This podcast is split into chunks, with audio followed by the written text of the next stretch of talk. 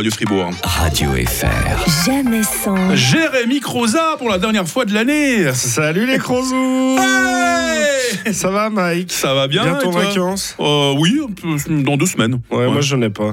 Oh. Aujourd'hui, bah, comme tu le disais, c'est quand même ma dernière chronique de l'année. Alors j'ai décidé de vous faire une petite rétrospective de 2023.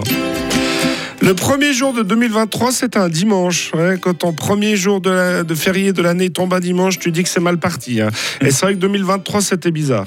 En début d'année, le légendaire astronaute Buzz Aldrin s'est marié à l'âge de 93 ans. Et il a fait une promesse qui va pas durer trop longtemps, puisqu'il a juré fidélité jusqu'à ce que la mort les sépare. Il y a aussi eu le polémiste français Eric Zemmour qui a été condamné à une amende pour injure raciste. Et cette information avait choqué tout le monde. Quoi? Eric Zemmour serait raciste? Ah, le scoop. en 2023, on a aussi appris que les pénis ont pris 3 cm ces 30 dernières années et que cette augmentation rapide et conséquente inquiétait les chercheurs. Alors Mike et moi, on se réjouit, c'est ce qui nous fait passer la barre des 10 cm. On parle pour toi. Ça va, il en a. Et Il y a aussi une citation qui est revenue pas mal de fois et qui est peu importe ce qui se présente sur ta route, n'arrête jamais d'avancer. Alors on pourrait croire que c'est celle d'un coach sportif, mais elle pourrait très bien être de Pierre Palmade. Cette année, c'était la sortie du cinquième Indiana Jones et ça a démontré que c'était possible de faire une deuxième fois celui de trop. L'accident du sous-marin qui voulait visiter l'épave du Titanic nous a aussi montré que c'était une deuxième fois celui de trop. Cette année, il y a aussi Joe Biden qui a pu montrer qu'on pouvait ne plus avoir toute sa tête à 81 ans, même en étant président des États-Unis, puisqu'il a réussi à confondre sa femme avec sa vice-présidente lors d'un discours. Oui, c'est vrai. Chez nous, on avait aussi eu un conseiller fédéral qui a confondu sa femme avec une autre, mais c'était pas lors d'un discours. Cet été, il y a eu la canicule. D'ailleurs, je propose qu'on arrête ça d'appeler la canicule, mais on appelle juste ça l'été. hein. Mhm. En général, on dit qu'on va pas vers le beau, mais au vu de ce qui nous attend les prochaines années, j'ai envie de dire qu'on va pas vers le froid. hein.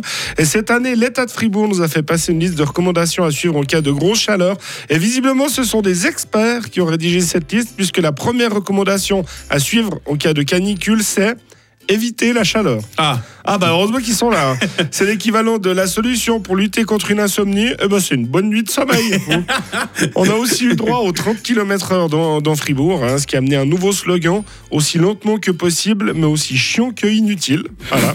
Cette année, l'équipe de Suisse de football s'est qualifiée pour l'Euro 2024 et on n'était quand même pas content. Pour moi, la seule erreur qu'ils ont commise, c'est de nous avoir habitués à trop bien. hein. Et il y a eu pas mal de choses plus terribles en 2023 que je n'ai pas envie d'aborder dans cette chronique.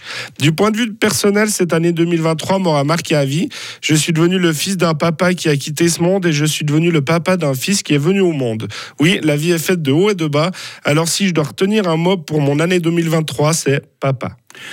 On te retrouve les 15 et 16 décembre, euh, Jérémy Croza, pour un souper spectacle à l'auberge communale de l'Échelle. Hein, Dépêchez-vous de grappiller euh, les, les dernières places. Et puis bah, l'année prochaine, plein de rendez-vous sur Radio Fribourg, j'espère. hein. Bah, on verra, ouais. Bah oui, bah oui.